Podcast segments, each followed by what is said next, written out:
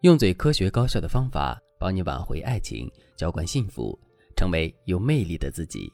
大家好，这里是飞哥说爱。粉丝张女士最近问我如何让男人更爱自己。张女士今年三十二岁，目前是一家外企的主管。她在二十七岁的时候，因为发现外籍男友劈腿，所以放弃了婚约，选择回国。之后就一直在忙事业。在大家眼中，张女士算是很出挑的女性。之所以单身，是因为眼光高，所以大家经常劝她眼光高一点可以，可是也别太高了。都三十多岁了，差不多就成了。可只有张女士自己知道，她不恋爱并不是因为自己眼光高，而是因为她缺乏自信。毕竟，只有受过伤的女人才知道那种被曾经信任、爱过的男人辜负以后的孤立无援和绝望。所以，张女士在二十七岁到三十岁之间，几乎没有动过任何想要恋爱的念头。直到闺蜜结婚之后，她才发现，原来结婚是那么幸福的一件事。闺蜜结婚前事业一般，家境一般，样样都不如张女士，但是婚后却被老公宠成了小公主。反观自己，形单影只，看天下哪个男人都不顺眼，这样的日子还要过多久呢？于是，张女士也开始相亲。可是张女士总是无法和相亲对象交心，有些男人各方面都不错，对张女士也满意，但是双方接触一段时间之后，他们的感情总会无疾而终。现在张女士又遇到了一个很合适的男人，男人的外貌、举止、谈吐都是张女士特别欣赏的，加上对方对张女士也很上心，每天工作再忙也会和张女士聊几句。他们才认识不久，对方就已经暗示想见张女士的父母了。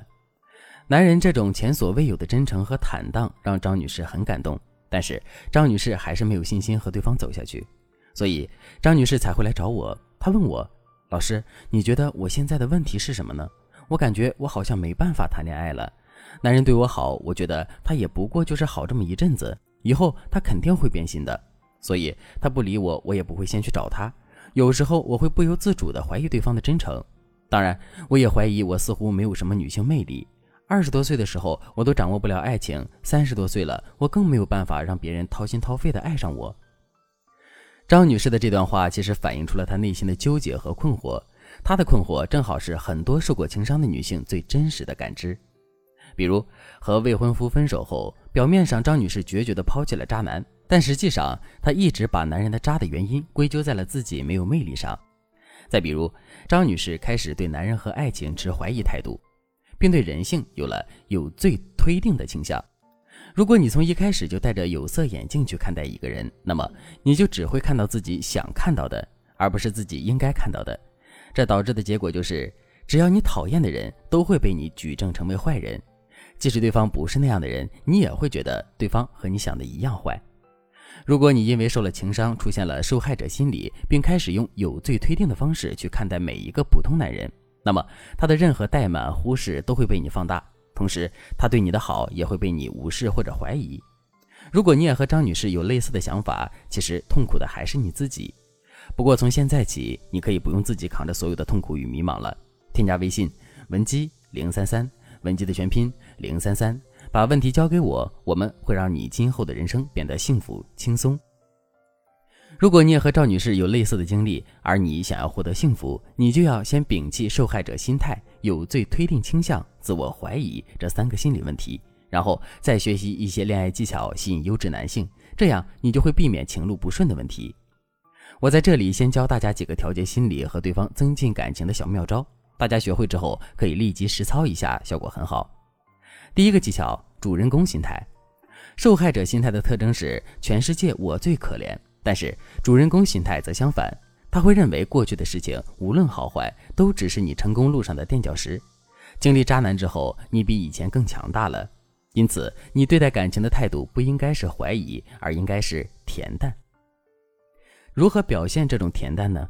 很简单，当你和男人约会相处的时候，你可以把注意力转移到你的感受上，你要更注重你们相处时的舒适感和轻松感。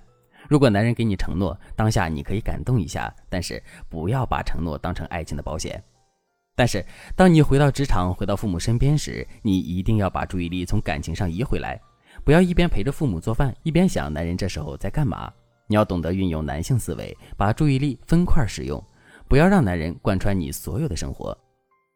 如果你能理解我的意思，并且践行主人公心态，你会发现你的甜美和疏离会让男人开始围着你转。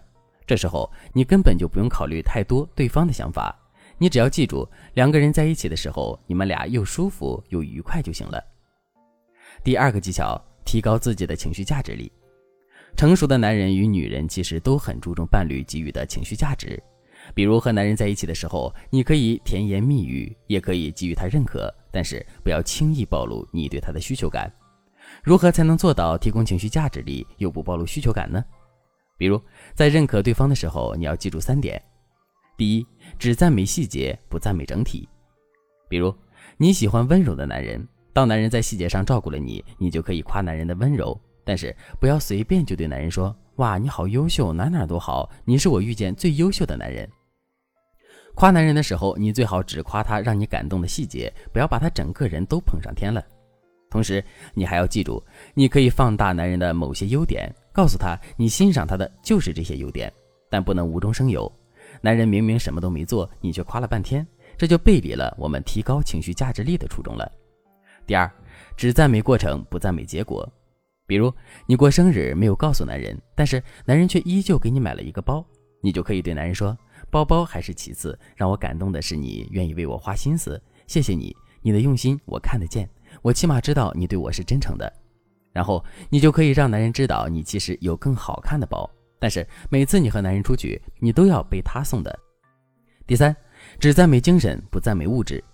比如男人晋升了，跑过来和你炫耀。